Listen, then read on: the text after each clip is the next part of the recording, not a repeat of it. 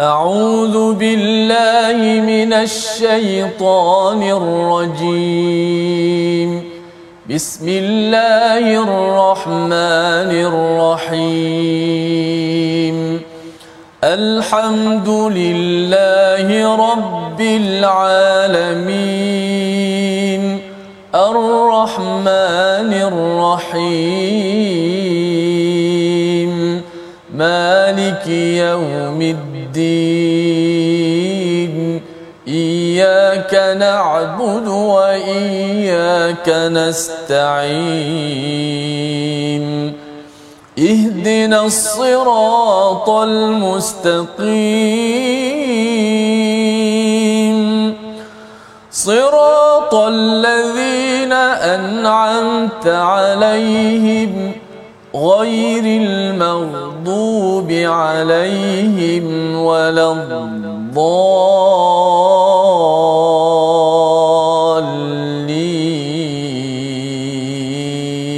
الضالين آمين السلام عليكم ورحمة الله وبركاته الحمد لله والصلاة والسلام على رسول الله wa ala alihi wa sahbihi wa man walah amma ba alhamdulillah kita bertemu dalam my quran time baca faham amal.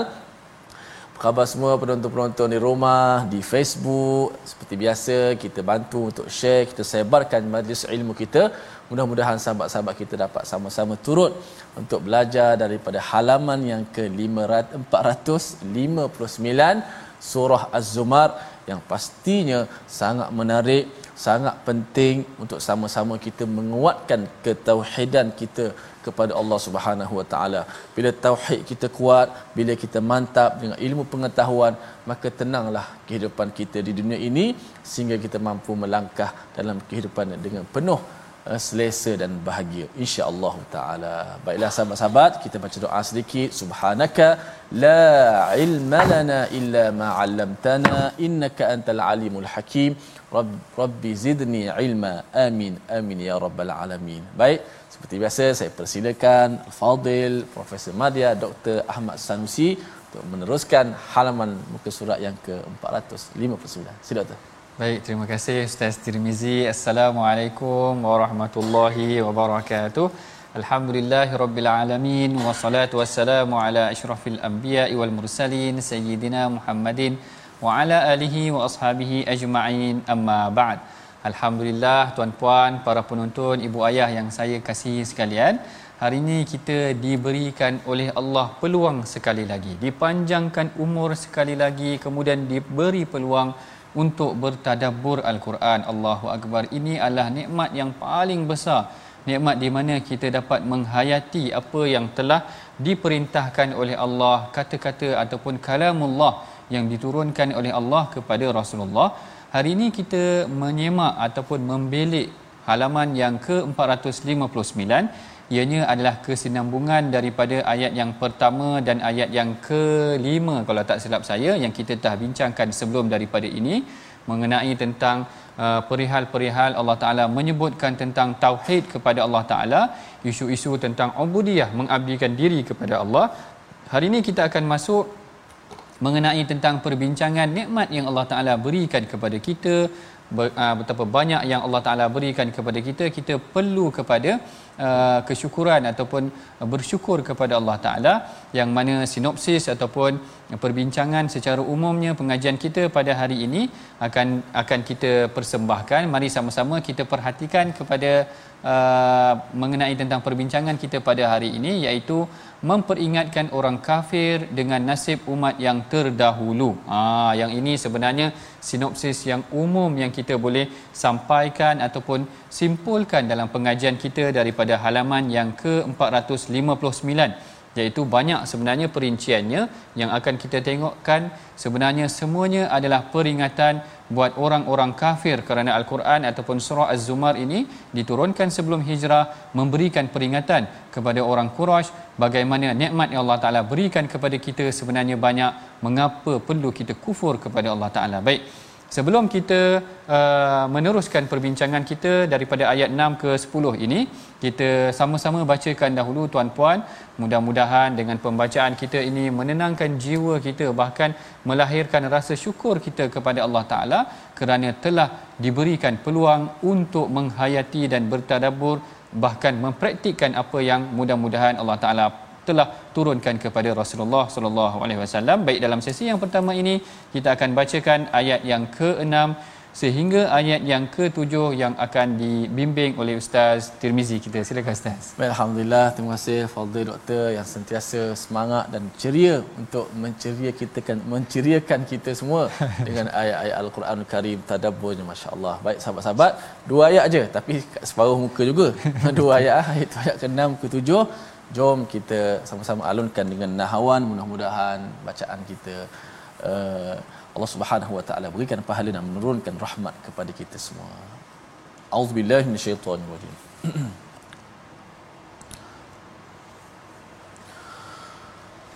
خلقكم من نفس واحدة ثم جعل منها زوجها ثم جعل منها زوجها وأنزل لكم من الأنعام ثمانية أزواج. يخلقكم في بطون أمهاتكم خلقا من بعد خلق في ظلمات ثلاث ذلكم الله ربكم له الملك لا إله إلا هو فأنا تصرفون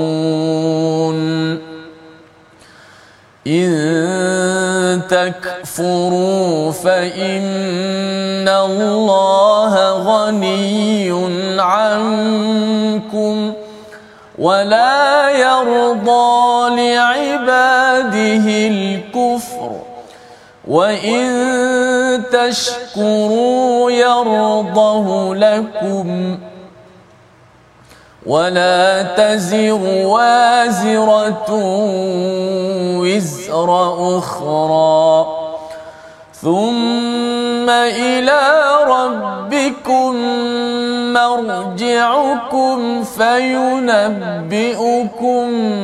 بما كنتم تعملون.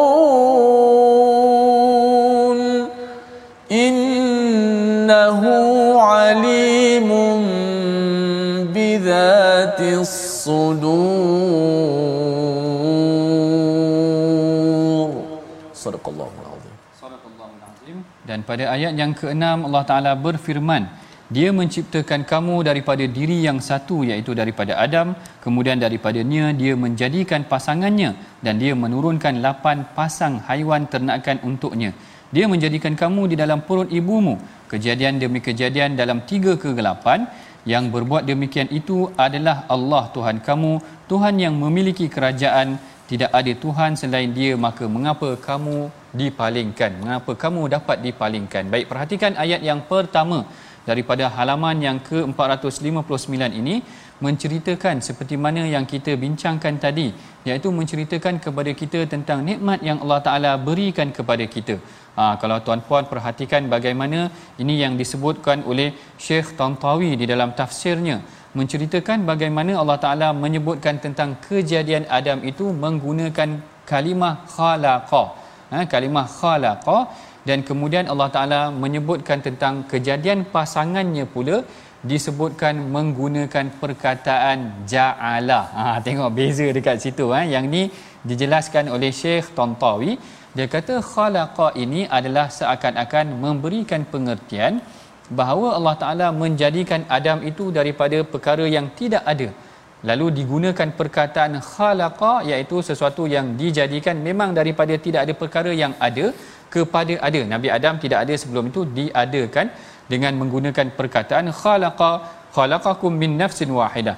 Dia menjadikan kamu semua daripada jiwa yang satu iaitu daripada Adam itu sendiri. Kemudian Allah Taala kata thumma ja'ala minha. Ha bila ja'ala ini menurut Syekh Tantawi sebahagian ulama menafsirkannya dia kata seakan-akan perkataan ja'ala itu adalah dijadikan iaitu daripada pasangannya. Sebab itu digunakan dua verb ataupun dua kata kerja yang berbeza. Ha, yang ini menurut pandangan Syekh Tantawi di dalam tafsirnya tafsir Al-Wasid. Kemudian disebutkan juga wa anzalalakum minal an'ami thamaniyata azwaj iaitu disebutkan bahawa Allah Taala menurunkan ternakan haiwan ternakan yang lapan pasang iaitu yang berpasang-pasang. Apakah yang dimaksudkan dengan wa anzalalakum minal an'am?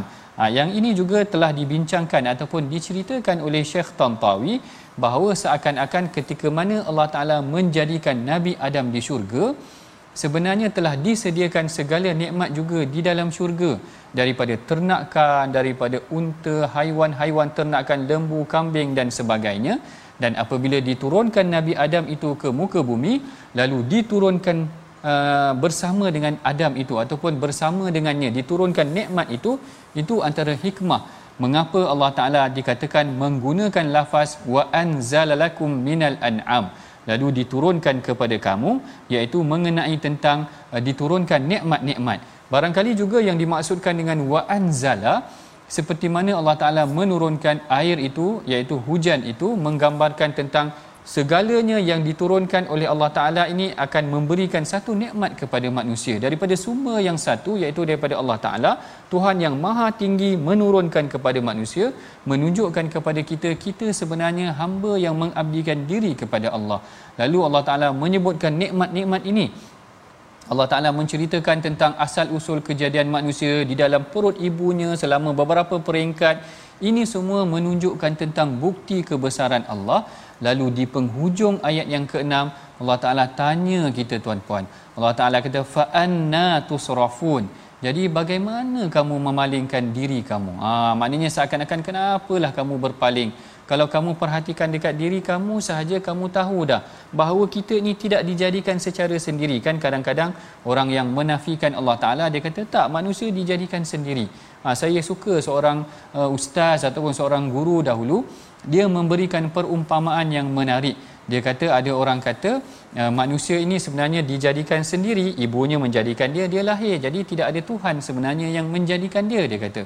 Tetapi kalau kita fikir dia kata satu jenis satu jenis uh, item itu ataupun satu jenis uh, perkara itu tidak boleh menjadikan perkara yang lain dengan dirinya sendiri. Macam mana saya nak cakap sebagai contoh eh. Kalau macam sebiji kuih, sebiji kuih itu tidak boleh menjadikan kuih yang lain. Dia kena orang lain yang buat ataupun telefon ini. Maknanya telefon ini yang buatnya orang bukan telefon ni buat diri dia sendiri. Ada bagi analoginya begitu. Jadi dia kata begitu juga dengan manusia. Kalau orang kata manusia ini yang menjadikan dirinya sendiri ataupun menjadikan orang lain tengok teknologi hari ini. Macam-macam cuba dibuat daripada manusia untuk mencipta manusia yang lain tetapi sukar sebenarnya tuan-puan yang menciptakan tulang belulang ataupun nadi-nadi salur-salur darah ini semua secara kompleks ini siapa yang menjadikan ini masya-Allah. Sebab tu Allah Taala kata wa fi anfusikum afala tubsirun. Dan dalam jiwa diri kamu sendiri ini tidakkah kamu perhatikan bahawa ini adalah nikmat yang besar yang Allah Taala berikan kepada kita lalu kenapa kamu berpaling? Ha, kenapa kamu berpaling? Lalu di sini Allah Taala ingatkan diri kita. Dah Allah Taala tanya tadi Allah Taala kata in takfuru fa innallaha ghaniyun ankum. Iaitu Allah Taala kata sekiranya kamu engkar sekiranya kamu kufur Allah Taala tak memerlukan kamu. Allah malu kita tuan-puan. Sebenarnya yang kita yang berhajat yang memerlukan kepada Allah sedangkan Allah Taala tidak memerlukan kepada kita tuan-puan. Allah Taala tegur secara direct di sini tak malu ke kita kalau kita kufur kepada Allah Taala kerana Allah Taala tak memerlukan kita. Bahkan Allah Taala kata wala dalam masa yang sama Allah Taala ingatkan juga wala yarda li'ibadihil kufr dan Allah Taala tidak redha terhadap hamba-hambanya yang kufur yang ini yang kemuncaknya Allah Taala kata wa in tashkuru yaradahu lakum. Ha, yang ni kita dah bincang sebelum ini. Sekiranya kamu bersyukur, Allah Taala akan redha kepada kamu. Tengok kalau ayat sebelum tu wala yarda li ibadihil kuf. Kalau kita kufur, Allah Taala tak suka dengan kita. Kalau kita bersyukur, Allah Taala redha kat kita. Allahu akbar. Nikmat apa lagi yang kita inginkan kalau bukan kerana redha Allah Taala. Jadi sebenarnya highlight dia Poin dia juga sebenarnya kat sini tuan-puan bahawa kalau kita bersyukur Allah Taala akan redha dengan kita. Yang ni yang kita telah sebutkan sebelum daripada ini sebenarnya sifat syukur ini yang ingin diterapkan. Ayat yang keenam diceritakan tentang nikmat-nikmat manusia, nikmat kejadian manusia, nikmat tentang haiwan-haiwan, nikmat tentang bagaimana manusia dijadikan kemudian dilahirkan dalam muka bumi ini Kemudian Allah Taala kata macam mana kamu boleh kufur sedangkan yang beri ini semua adalah Allah Taala. Lalu di dalam Al-Quran Allah Taala banyak ingatkan kepada kita tentang nikmat-nikmat ataupun tentang ciri-ciri hamba yang bersyukur ini semuanya nikmat yang banyak ataupun semuanya adalah contoh yang banyak kalau kita perhatikan bagaimana ayat pertama yang kita bacakan pada hari ini menunjukkan sekiranya kita bersyukur kepada Allah Taala Allah Taala akan redha kepada kita. Bahkan bagaimana kita nak bersyukur? Ah yang ini selalu saya ingatkan bahawa syukur ini dia bukan dengan lafaz sahaja. Ha, yang mana Allah Taala sebutkan buat Nabi Daud i'malu ala daud syukra iaitu bekerjalah maknanya kerja ataupun syukur ini perlu dipraktikkan perlu diimplementasikan secara dengan tindakan. Ha, dengan tindakan kalau kita masih lagi ingat saya kira kisah hadis ni tuan-puan semua tahu. Kisah seorang wanita yang bariah ataupun seorang wanita yang dikatakan bariah ni sebenarnya yang jahat ataupun dalam terjemahan yang lain dikatakan pelacur. Yang mana ada anjing kehausan dia beri minum air kepada anjing tersebut. Lalu apa yang disebutkan oleh Rasulullah? Rasulullah kata fasyakarallahu lahu ataupun fasyaka fasyakarallahu laha faghafara laha Allah Taala fasyakara ni macam berterima kasih. Allah Taala seronok fasyakara di sini bukanlah maksudnya Allah Taala berterima kasih begitu. Tetapi digambarkan Allah Taala redha. Macam yang disebutkan sini wa in tashkuru ya radahu lakum. Kalau kamu bersyukur Allah Taala redha. Sama seperti kisah wanita tu tadi kalau dia maknanya dia telah memberikan air kepada anjing yang kehausan itu lalu Rasulullah kata fasyakara laha. Allah Taala telah bersyukur iaitu redha kepadanya faghafara laha. Lalu Allah Taala ampunkan dosa dia. Mudah tuan-puan. Sebenarnya kalau kita bersyukur kita amalkan praktikkan sifat syukur kita maka Allah Taala akan redha dengan kita tidak sukar sepatutnya untuk kita menjadi hamba yang bersyukur. Bahkan kalau kita tengok kalau dalam halaman yang sebelum ini daripada surah Sad Allah Taala menceritakan bagaimana hamba-hamba yang bersyukur ini kebanyakannya disifatkan kepada para nabi. Yang ini Allah Taala sebutkan tentang kisah-kisah terdahulu ha, kisah-kisah dalam surah-surah yang lain. Sama juga Allah Taala menyatakan zurriyatan man hamalna ma'anuh innahu kana 'abdan syakura. Nabi nuh orang yang bersyukur nabi ibrahim orang yang bersyukur.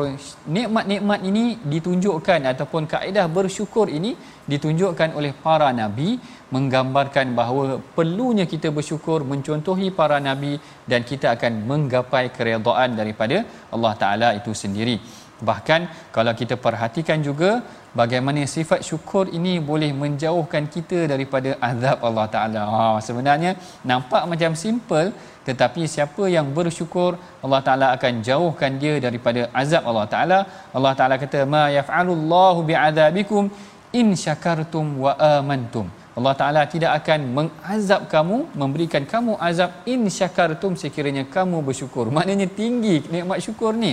Kalau kita bersyukur, Allah Ta'ala redha kat kita. Kalau kita bersyukur, Allah Ta'ala memberikan kita anugerah yang lain. Dan kalau kita bersyukur, Allah Ta'ala akan jauhkan kita daripada azab Allah Ta'ala.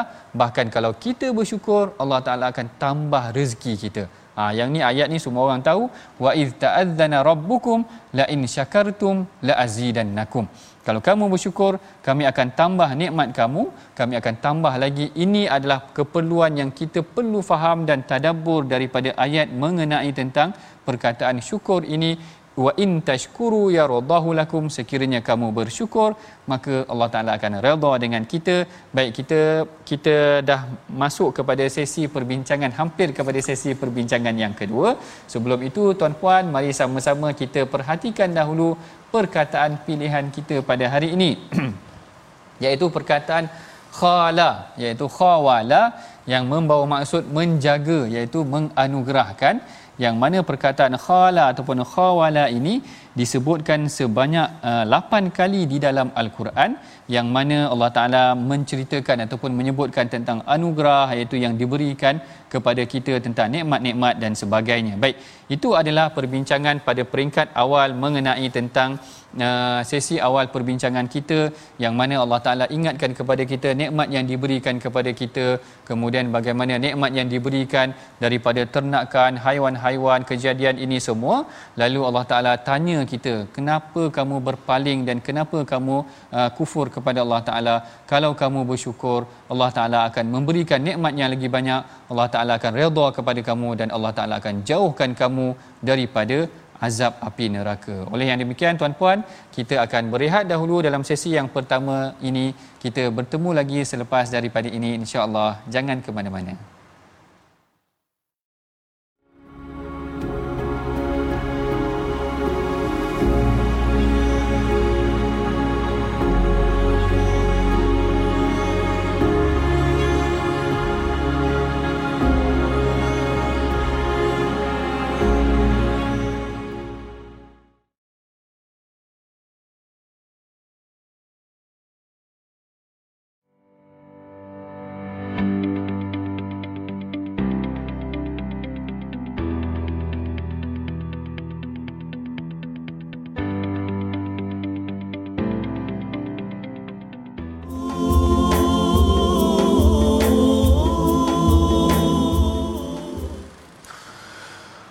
قل يا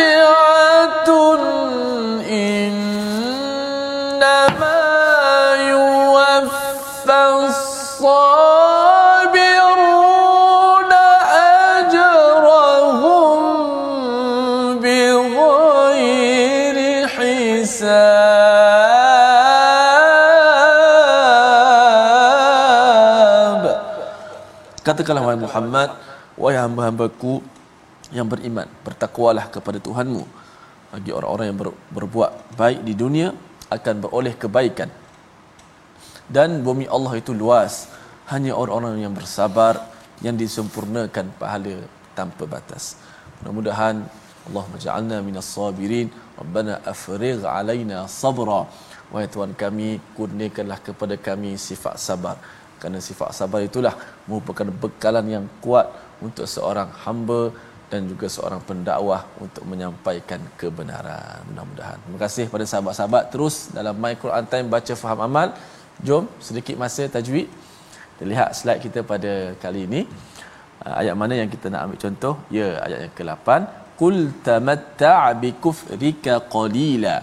Jelaskan perbezaan sebutan kaf pada bi kufrika dan qaf pada awal perkataan qa qalila ha duduk dekat duduk dekat-dekat bila duduk dekat-dekat berjiran qaf dengan kaf itu makhrajnya eh, dekat sangat. Di mana di pangkal lidah kita tu qa depan sedikit ka. Maka walaupun makhraj dekat tetapi dia punya sifatnya berbeza. Maka kita nak kena bezakan. Qul tamat تمتع بكفرك قليلا بكفرك قليلا nak kena jelas jangan kita baca bikufrika qalila dua-dua kita belasah qaf qul tamatta'a bikufrika qalila pun tak boleh dua-dua belasah qaf ataupun dua-dua kita ambil kaf qul tamatta' bi kufrika kalila pun tak boleh berikan haknya pertama kita nipiskan. Qul tamatta' bi kufrika. Qul tamatta' bi kufrika qalila. Ka qa. Ka qa. Ka qa. Bi kufrika qalila. Qul tamatta' bi kufrika qalila. Kita buat sama-sama. Satu dua mula. Qul tamatta' bi kufrika qalila. masya-Allah. Kita jaga sifat kaf yang nipis dan kekalkan sifat qaf yang tebal. Akan bunyi sedap bacaan kita. Wallahu alam. Sila doktor. Wallahu a'lam. Terima kasih Ustaz Tirmizi atas uh, perkongsian mengenai tentang sifat huruf mana yang perlu tebal, mana yang perlu nipis. Ha, kalau Ustaz Tar dulu dia sebut tebal, tebal, tebal. Eh, tebal. Bukan tebal, eh, tebal dia kata. Eh.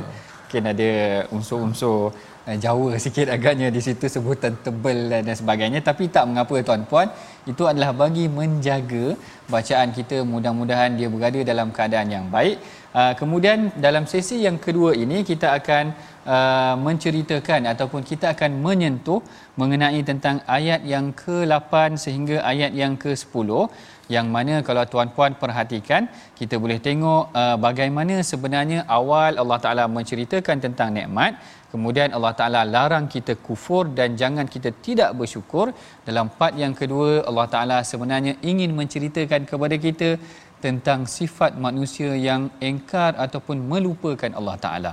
Ha, sebelum kita masuk perbincangan yang lebih terperinci mengenai tentang perkara ini, Ha, mari sama-sama tuan-puan kita bacakan ayat ini bersama dengan Ustaz Tirmizi kita yang mana bermula daripada ayat yang ke-8 sehingga ayat yang ke-10 mudah-mudahan kita dapat mengambil pengajaran dan bertadabur tentang isi kandungnya insya-Allah. Ha, silakan Ustaz. Baik, jom kita terus bacaan kita pada muka surat yang ke-459 ayat yang ke-8 hingga 10. Nahwan insya-Allah. أعوذ بالله من الشيطان الرجيم بسم الله الرحمن الرحيم وإذا مس الإنسان ضر دعا ربه منيبا إليه ثم إذا خوله نعمة منه نسي ما كان يدعو إليه من قبل وجعل لله أندادا ليضل عن سبيله. قل تمتع بكفرك قليلا. إنك من أصحاب النار. أمن هو قانت آناء الليل ساجدا وقائما يحذر الآخرة يحذر الآخرة ويرجو رحمة ربه قل هل يستوي الذين يعلمون والذين لا يعلمون إنما يتذكر أولو الألباب قل يا عبادي الذين آمنوا اتقوا ربكم للذين أحسنوا في هذه الدنيا حسنة وأرض الله واسعة إنما يوفى الصابرون أجرهم بغير حساب صدق الله العظيم صدق الله العظيم dan pada ayat yang ke-8 Allah Taala berfirman dan apabila manusia ditimpa bencana dia memohon pertolongan kepada Allah dengan kembali taat kepadanya tetapi apabila dia memberikan nikmat Allah Taala memberikan nikmat kepadanya dia lupa akan bencana yang pernah dia berdoa kepada Allah sebelum itu dan dia menyekutukan Allah dan untuk menyesatkan manusia. Lalu ini adalah pengajaran yang sangat penting sebenarnya tuan-puan kalau kita sama-sama baca ayat yang ke-8 ini sebenarnya ianya adalah satu peringatan yang mengetuk jiwa kita sebenarnya ibu ayah tuan-puan para penonton sekalian kerana situasi ini sangat biasa dengan kita. Ya situasi ini sangat biasa dengan kita. Bayangkan apa yang Allah Taala sebutkan ini tadi. Allah Taala kata wa idza massal insana durun da'a rabbahu. Allah Taala kata manusia ini bila dia ditimpa dur dia ditimpa satu satu perkara yang kesusahan satu perkara yang bahaya dia da'a rabbahu muniban. Dia berdoa sungguh-sungguh kepada Allah Taala. Summa idza khawwalahu namun apabila Allah Taala hilangkan dia Allah Taala berikan dia nikmatan minhu Allah Taala perkenankan doa dia tu tadi nasiya ma kana yad'u ilaih. Tiba-tiba dia melupakan Allah Taala. Allahu akbar. Yang ni sama-sama kita muhasabah ada tak dalam keadaan sama-sama pernah tak kita melalui perasaan ini? Iaitu bila kita susah beria kita mohon ke Allah Taala ya Allah tolonglah aku nak exam ke kalau pelajar-pelajar nak exam ya Allah tolonglah ya Allah macam tu. Ataupun kalau bukan pelajar pun maknanya yang bukan pelajar pun kalau dia ada exam nak ujian kenaikan pangkat ke apa ke beria dia berdoa kepada Allah Taala. Tiba-tiba Allah Taala perkenankan doa dia. Allah Taala naikkan pangkat dia tak ingat dia kepada Allah bukan saja tak ingat dia kepada Allah Taala dia melakukan maksiat pula setelah daripada dia diberikan pangkat yang dimohon melalui ataupun menggunakan berdoa dengan nama Allah itu tadi lalu ayat ini sebenarnya mengetuk pintu hati kita tuan-puan Pernah tak dalam keadaan kita kesusahan, kita memerlukan sesuatu, kita berhajat kepada sesuatu, kita beria mohon kepada Allah Taala. Tetapi bila Allah Taala kata summa idza khawwalahu ni'matan, bila aku dah berikan nikmat, kami dah berikan nikmat, nasiya ma kana yad'u ilahi, dia lupa apa yang dia pernah doa kepada aku. Allahu akbar. Inilah situasi-situasi yang disebutkan dalam Al-Quran. Sebenarnya tak jauh tuan-puan. Dekat dengan diri kita. Kadang-kadang kita pun mungkin melakukan sedemikian. Bermohon kepada Allah Taala bersungguh-sungguh. Tapi bila Allah Taala dah beri kita lakukan maksiat. Mudah-mudahan Allah Taala jauhkan kita daripada perkara-perkara yang merosakkan amalan dan merosakkan diri kita ini tetapi di sini keadaannya berbeza sedikit keadaannya merujuk kepada orang kafir itu sendiri mereka bila ditimpa kesusahan mereka mengadu kepada Allah Taala. Bila Allah Taala dah berikan tentang kelapangan, mereka mengkufurkan Allah Taala. Ini lebih teruk. Ha, ini lebih teruk. Dia kata kat sini waja'ala lillahi andadan liyudilla an sabili. Mereka bukan sahaja menjadikan Allah itu ada sekutu. Mereka mensyirikkan Allah Taala, bahkan liyudilla an sabili. Mereka menggunakan elemen ataupun uh, kaedah tersebut untuk me, apa, menjauhkan diri ataupun menjauhkan manusia daripada Allah Taala inilah serendah-rendah kejadian manusia bila Allah Taala dah beri nikmat dia gunakan nikmat itu untuk jauhkan dirinya kepada Allah Taala kita minta kepada Allah Taala mudah-mudahan dijauhkan kita daripada sifat-sifat sedemikian dan kalau tuan-puan perhatikan juga beberapa kisah ataupun beberapa perkataan yang menyebutkan tentang sifat lupa ini di dalam al-Quran pada kebiasaannya dia datangkan dengan lupa kepada nikmat Allah Taala. Ataupun seakan-akan kita sengaja lupa kepada apa yang pernah Allah Taala berikan kepada kita. Kita sama-sama tengok di sini sebagai contoh macam dalam surah Taha. Dalam surah Taha Allah Taala kata kadzalika atatka ayatuna fanasitaha ha begitulah kami dah bagi nikmat kami lalu engkau lupakan tentang nikmat tersebut. Wa kadzalikal yauma tunsa. Nanti pada hari akhirat Allah Taala akan lupakan kau. Bayangkan tuan-puan kita memerlukan Allah Taala nanti pada hari akhirat. Kita memerlukan syafaat Rasulullah pada hari akhirat. Tiba-tiba kita dibangkitkan Allah Taala tak pandang pun kita. La yang zuru ilaina. Allah Taala tak tengok kita. Allah Taala tak tak kasihan kat kita. masya-Allah ini sangat menakutkan kemudian dalam surah hasyar juga Allah Taala kata wala takunu kallazi nasullaha fa ansahum anfusahum. Sebenarnya orang yang melupakan nikmat Allah Taala ini tengok apa Allah Taala sebut yang pertama dalam surah Taha tu tadi sebenarnya kalau dia lupa Allah Taala di muka bumi dia tidak bersyukur kepada Allah Taala maka Allah Taala akan melupakan dia pada hari akhirat. Ini yang paling menakutkan kita kita lupa Allah Taala di dunia ini esok ke hari akhirat Allah Taala akan tak endah buat-buat lupa tentang kita. Allahu akbar. Tak ada tempat pergantungan kita kepada Allah. Manakala yang kedua Allah Taala kata sebenarnya mereka yang melupakan Allah Taala dia melupakan dirinya sendiri. Ha, yang kedua begitu. Allah Taala kata wala takunu kalladzina nasullaha fa ansahum anfusahum. Jangan jadilah kamu seperti orang yang melupakan Allah Taala sebenarnya dia melupakan diri dia sendiri kerana diri dia yang berhajat ataupun memerlukan Allah Taala. Ha, itu yang penting.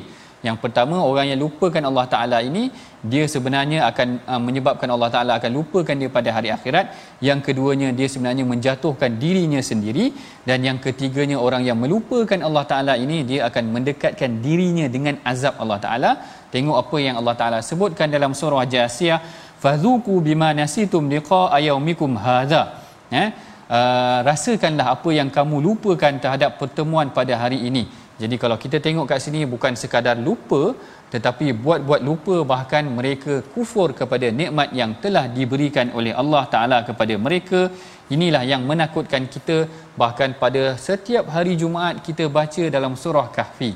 Kita baca dalam surah Kahfi Allah Taala menyebutkan sifat orang yang zalim. Sebenarnya yang lupa kepada nikmat Allah Taala ini seakan-akan mereka ini adalah orang yang zalim. Kerana Allah Taala kata waman azlamu mimman dzukira biayati rabbih dan siapakah orang yang lebih zalim daripada orang yang kita telah sebutkan ayat-ayat Allah? Kita dah sebutkan hari ini tentang tentang nikmat-nikmat Allah Taala yang diberikan dikurniakan dalam al-Quran ini. Kemudian fa'arada anha dia dia berpaling daripada al-Quran yang telah kita ingatkan ni. Wa nasiya ma qaddamat yadah dan dia melupakan apa yang telah dilakukan oleh tangan-tangan mereka. Inilah dia empat kelemahan ataupun empat kerugian bagi mereka yang melupakan Allah Taala. Yang pertama Allah Taala akan lupakan dia pada hari akhirat. Yang kedua sebenarnya dia melupakan dirinya sendiri, dia menjatuhkan dirinya yang sendiri. Yang ketiga sebenarnya dia akan membawa seseorang itu lebih dekat kepada azab Allah Taala dan yang keempat sebenarnya dia adalah orang yang zalim. Jadi jangan kita kalau Allah Taala dah beri kita nikmat yang banyak kita lupa untuk berzikir bersyukur kepada Allah Taala ini adalah perlakuan yang tidak baik. Kemudian dalam ayat yang seterusnya Allah Taala sindir kita. Allah Taala kata kul tamatta bi kufrika qalilan. Okey, tak apa Allah Taala kata kamu bersenang-senanglah kamu. Ha yang ni takut kita eh. Kalau mak kita cakap Okey, tak apa. Ha, kita pun dah gentar kalau mak kita kata tak apa. Macam ada satu bala yang akan turun lepas daripada itu. Kalau mak kata, ah, buatlah, buat tak apa, tak apa. Nanti ayah balik, habislah kau ha, katakan macam tu. Ha, yang ni Allah Ta'ala kata, tak apa. Kul tamatta' bikufrika qalilan. Ha, tak apa. Kamu bersenang-senanglah dengan kekufuran kamu yang sedikit itu innaka min ashabin nar Allah Taala kata oh, tak apa sesungguhnya kau daripada ahli neraka ha, kan tak tersentap kita tu mula-mula Allah Taala kata tak apa bersenang-senang sesungguhnya sesungguhnya kau daripada ahli neraka sebenarnya dianya adalah satu sentapan lalu setelah Allah Taala ingatkan kita tentang sifat syukur setelah Allah Taala ingatkan kita jangan lupakan Allah Taala di muka bumi ini Allah Taala ingatkan kita tentang sifat orang-orang yang baik Ha, yang ni yang disebutkan dalam ayat yang ke-9 Allah Taala kata amman huwa qanitun ana al-laili sajida. Allah Taala kata apakah kamu orang musyrik yang lebih beruntung ataupun orang yang bangun beribadah pada malam hari itu yang lebih beruntung. Qaima apa sajidan wa qaima yahdharul akhirata wa yarju rahmat rabbih. Kat sini dua sifat yang disebutkan di dalam ayat ini. Yang pertama dia mendirikan malam dengan sujud dan uh, apa qiyam qiyamul itu dan yang keduanya yahdharul akhirah kerana dia takut pada hari akhirat ah yang keduanya yarju rahmat rabbi dengan berharap dia mengharapkan rahmat daripada Allah taala. Yang ini yang sebenarnya pernah diungkapkan dalam hadis nabi yang mana Rasulullah sallallahu alaihi wasallam pernah datang kepada seorang lelaki yang berada di ambang mautnya. Ah yang ini yang diceritakan sendiri oleh uh, Saidina Anas. Dia kata kan Rasulullah sallallahu alaihi wasallam dakhala ala rajulin wa huwa fil mauti iaitu Rasulullah masuk kepada seorang lelaki yang sedang nazak. Allahu akbar. Kita esok mudah-mudahan kalau kita berada dalam keadaan sakit Allah Taala permudahkan urusan kita tuan-puan. Rasulullah Sayyidina Anas cerita Rasulullah pernah masuk kepada orang yang sedang nazak faqala kaifa tajidka lalu Rasul tanya macam mana keadaan kau lalu lelaki ni kata arju wa akhaf aku dalam keadaan yang sangat berharap kepada keampunan Allah Taala dan aku sangat takut ha, maknanya dah di penghujung hidup dia dia masih ingat lagi kepada Allah Taala. Lalu Rasulullah sallallahu alaihi wasallam berkata nah Rasulullah sallallahu alaihi wasallam bersabda dia kata la yajtami'an fi qalbin 'abdin fi mithli hadzal mawtin illa a'tahu Allahu alladhi yarju wa amanahu alladhi yakhaf. Ha, Allah Taala Rasulullah kata tidak ada seorang lelaki yang berhimpun dua sifat ini. Sifat takut dan sifat raja. Sifat khauf dan sifat raja. Takut dan harap kepada Allah taala. Melainkan Allah taala akan menjauhkan dia daripada apa yang dia takut. Dan Allah taala akan memberikan dia apa yang dia harap. Ha, mudah-mudahan kita tergolong dalam golongan yang mendapat nikmat rasa takut kepada Allah taala dan khauf kepada Allah taala dan berharap kepada Allah taala ini dan menarik juga di dalam tafsir Ibnu Kathir Al-Imam Ibn Kathir ada ceritakan tentang ayat amman huwa qanitun ana al-laili ini. Ha, Al-Imam Ibn Kathir ada menceritakan tentang ayat yang ke-9 ini apabila Saidina Abdullah bin Umar. Saidina Abdullah bin Umar ni tuan-puan, kalau tuan-puan baca hadis Nabi, dia adalah seorang yang rajin mendirikan qiyamul lail. Rasulullah pernah memuji Saidina Umar, Rasulullah kata Saidina Abdullah bin Umar, Rasulullah sallallahu alaihi wasallam bersabda dia kata ni'mal abdu ataupun uh, sebaik-baik hamba itu adalah uh, Abdullah bin Umar ataupun Ibnu Umar in qamal lail iaitu sekiranya dia mendirikan malam. Lalu dia tak pernah meninggalkan qiyamul lail maknanya dia seorang yang rajin mendirikan malam tetapi ketika mana dia baca ayat ini dia kata zaka Uthman ibn Affan dia kata sebenarnya ayat ini menujukan kepada Saidina Uthman bin Affan kenapa Abdullah bin Umar kata sedemikian kerana dia kata likasrati salati amiril mukminin kerana banyaknya Saidina Osman itu mendirikan Qiyamul Lail. Yang ini sebenarnya kisah ini menarik. Bagaimana seorang khalifah, bagaimana seorang pemimpin tetapi dia seorang yang mendirikan Qiyamul Lail. Yang ini barangkali perlu kita praktikkan dalam syarikat kita, dalam tempat kerja majikan kita ataupun di mana-mana sahaja bahawa pemimpin itu juga diajak untuk mendirikan qiyamul lail. Ha, jangan terkejut pula pemimpin mendirikan qiyamul lail tetapi sebenarnya inilah yang diberikan contohnya oleh para sahabat Saidina Umar, Saidina Abu Bakar, Saidina Uthman orangnya dekat dengan Allah Taala.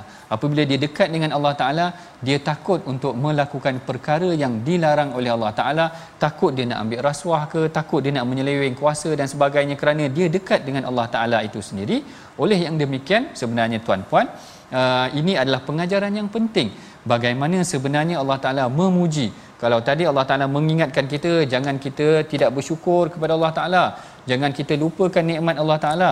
Kemudian salah satu kaedah kita bersyukur dan mencukuri nikmat Allah dan tidak melupakan nikmat Allah adalah dengan kita mendirikan qiyamul lail sama seperti Saidina Abdullah bin Umar sama seperti khilafah ataupun khalifah kita iaitu Saidina Uthman dan kemudian Allah Taala mengingatkan tentang sifat orang-orang yang baik iaitu orang-orang yang berilmu dan juga orang yang melakukan kebaikan di muka bumi ini insya-Allah. Baik begitulah dia uh, perbincangan ataupun sesi uh, tadabbur kita daripada halaman yang ke-459. Dan sebelum kita uh, mengakhiri perbincangan kita, mari sama-sama kita perhatikan dahulu resolusi pengajaran yang boleh kita amalkan, praktikkan dalam kehidupan kita daripada halaman yang ke-459 ini iaitu yang pertama kita hendaklah menghayati asal usul kejadian manusia agar tidak tunduk ke, agar tunduk kepada kebenaran. Ayat ini disebutkan dalam ayat yang ke-8 tadi tentang kejadian manusia yang mana yang keduanya adalah kita hendaklah bersyukur kepada Allah Taala dan tidak kufur kepada Allah Taala kerana Allah Taala Maha mengetahui dan yang ketiga seperti yang kita sebutkan tadi iaitu kita mengharapkan rahmat daripada Allah dengan mendirikan ibadah seperti ibadah solat dan juga ibadah-ibadah yang lain. Nah, begitulah dia tuan-puan pengajian kita pada hari ini. Ha, mudah-mudahan Allah Taala memberkati pengajian kita. Mari sama-sama kita berdoa. Mudah-mudahan Allah Taala menjadikan kita dalam kalangan golongan yang bersyukur. Silakan Ustaz Tirmizi. Bismillahirrahmanirrahim. Alhamdulillah wassalatu wassalamu ala Rasulillah. Narju rahmataka wa nakhsha azabak ya rahman ya rahim. Ya Allah kami mengharapkan rahmatmu ya Allah. Dan kami sangat takut akan azabmu ya Allah. Ya Allah kurniakanlah kedua-dua sifat dalam hati kami ya Allah. Ya Allah kurniakanlah kedua sifat khauf sifat takut dan sifat harap dalam hati-hati kami semua ya Allah. Ya Allah jadikanlah kami orang yang sentiasa tetap bersyukur di atas nikmat-nikmatmu ya Allah Beri kekuatan kepada kami untuk sentiasa kami sabar dalam kehidupan kami ini ya Allah. Amin. Ya Rabbal Alamin. Amin. Alhamdulillah. Itulah uh, muka surat 459 yang telah kita belajar banyak sekali uh, kata-kata ataupun uh, sifat-sifat yang penting yang perlu ada dalam diri umat Islam. Moga-moga kita menjadi umat yang kuat untuk berjuang sehingga kita bertemu dengan Allah Subhanahu Wa Taala. Kita mengajak semua untuk menyumbang dalam tabung gerakan Al-Quran Moga-moga kita dapat memberi sesuatu manfaat kepada ummah dan jangan lupa untuk sentiasa saksikan ulangan My Quran Time pada malam dan juga esok pagi. Mudah-mudahan kita semua dimuliakan dan dirahmati dengan Al-Quran. Bertemu kembali dalam My Quran Time baca faham amal. Assalamualaikum.